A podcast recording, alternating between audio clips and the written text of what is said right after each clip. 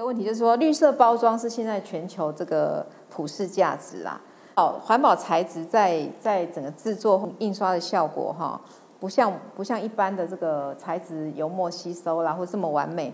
那你如何去运用环保材质？如何去拿捏这样的材质，然后达到你的设计理想这样子？哎，这个很沉重的，因为现在大家地球在谈永续嘛，因为最近要开什么高峰会，其实，呃，我们都会面临到这样子的难题。你无关是不是设计师，只要是人哦，都要去注意跑不掉哈。对对。那只是，就我觉得每个职业有职业自己的职业道德啊。嗯。我一直在强调设计哦，够了就好，这是一个观念。你不要去玩设计。不要认为现在客户在你手上好不容易可以痛宰他，我觉得真的 好不容易可以展示一下自己的设计。对，我觉得 不，你你你你你用你用合理的环保的概念也可以玩啊。是。现在也有很多奖项是给环保奖啊，哦，也也可以说不要去痛宰或者去玩然后那这个心态如果调整，那我要看，其实环保是要付出很惨痛的代价。嗯。哦，因为举例上我们以前。国内有那个环保纸，然后回收环回回收纸去做成影印纸。嗯，他卖的环保回收纸是比比比一般还贵，还贵啊！这是真的。那你说 哪一个企业爱心到这样子，对不对？那你说哪个设计师，消费者也扛不下，所以呼声很大。对。后来那个产那个环保产品也走不下去，除非你有政策支撑。那么。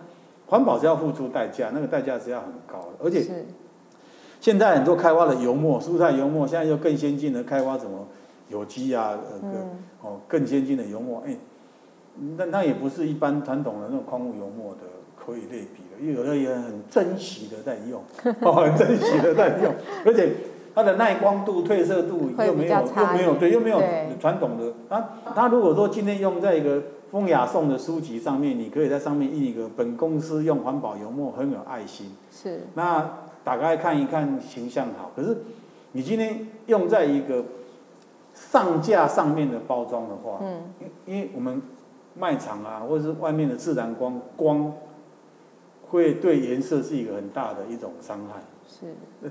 陈列在货架上面，你不到两个月，黄色也退了，红色也退。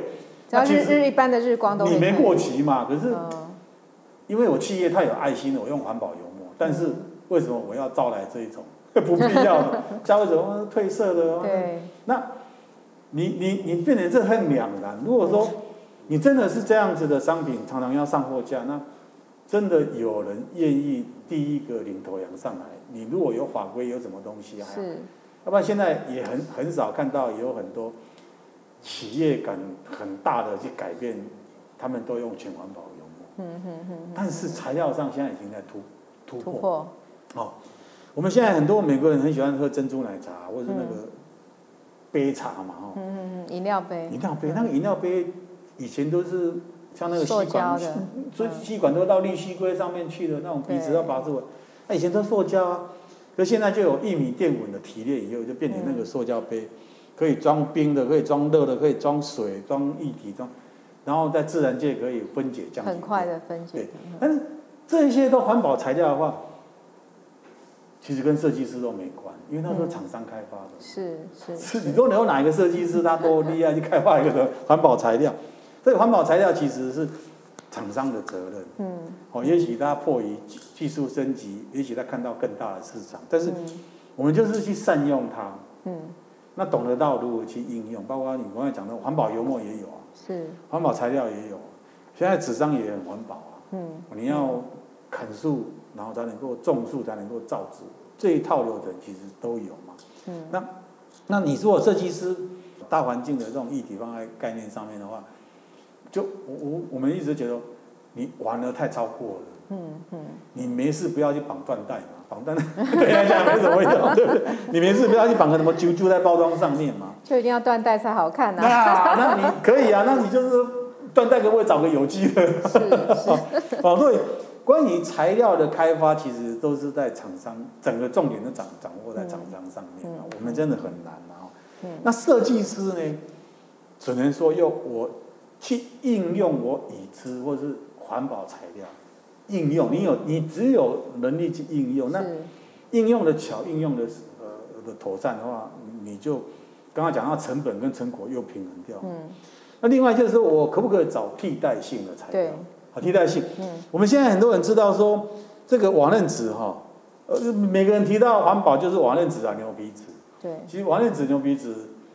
原子比我们白纸其实还贵啊！真的，真的贵，牛皮纸比白纸还贵啊！最近听说一直在涨价。对啊，那你那只是给我们概念上做认知说啊，牛皮完了就是就是就是环保，其实它也是纸类一种一种而已啊！哈哦，那那我有个案例就是做做一个融汇的酒的礼盒，嗯，它本身是用瓦楞纸的。切出来那个那个酒的样子，酒的样，哎，礼盒样。知道瓦楞纸有国际规格，嗯，那我就假设我用我今天用 B 档的布，我是因为龙味有很多纸箱回收嘛，对。我那你那纸箱回收，以为他们现在都收破烂了，嗯，啊，然后不然就你让你的呃包材供应商呢交货的时候，你把这些纸纸箱让它再再回去。所以我那一个礼盒的，我那一个伴手礼的结构是。第一片跟最后一片用新的 B 浪的干净的新的，因为你要印 logo 嘛，后面要印成分贴条嘛。中间假设有五个隔板，是，因为中间要挖一个穴，然后把把酒放进去嘛。中间假设有五个隔板，用酒，通通用 B 的就好了啊，因为 B 规格也不会有什么厚薄问题啊。嗯，你今天交过来的七层当中，一个两片新的中间都是。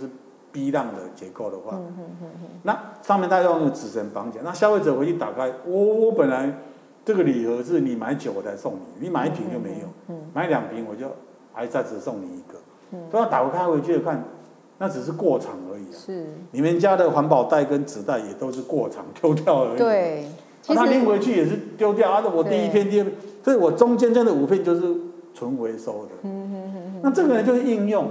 嗯，这个就是设计应用。那你如果说今天欺骗通通要用新的网链子逼档的去做，当然也可以啊。嗯，你没有必要，对，没必要，没必要。所以这个就是说我们如何去应用哈。所以整个说穿来讲的话，两个环节去注意，一个就是油墨，一个是材料。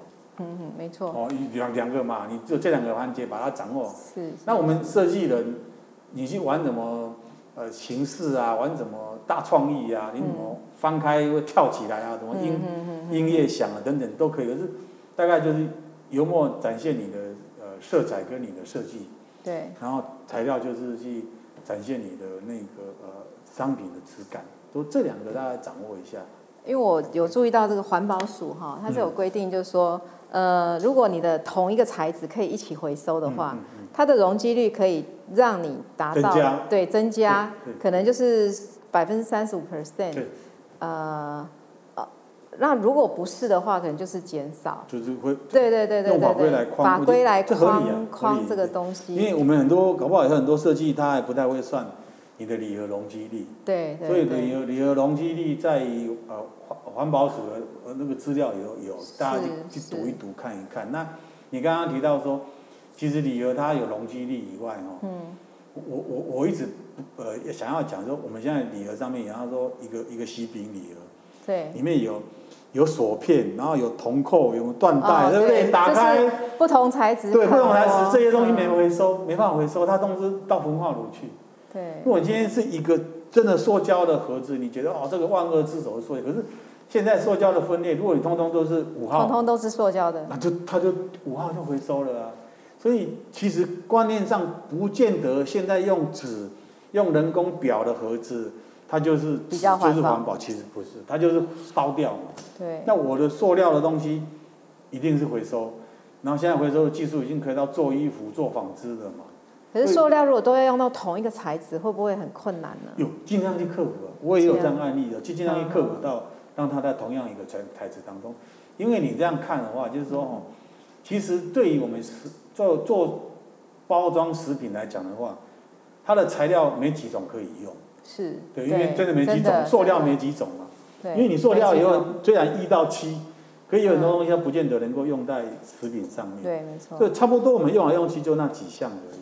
就是你还有最里面的那个包装的那个材料嘛，最里面的那个呃包装对单单的单一的包装跟外盒的包装可以用到一样的材质，我觉得蛮可以可以，因为现在的里面的那个软袋 KOP 这种像这种软袋 KOP 哦，应该都是用那一种呃呃水性油墨的，嗯所以现在的材料来讲的话，是。材料来讲，他们慢慢也都可以做到呃这个算是呃分解降解掉的东西，有有。那很期待您将来帮我们开一堂课，就是 关于材料怎么用环保的方式去去做。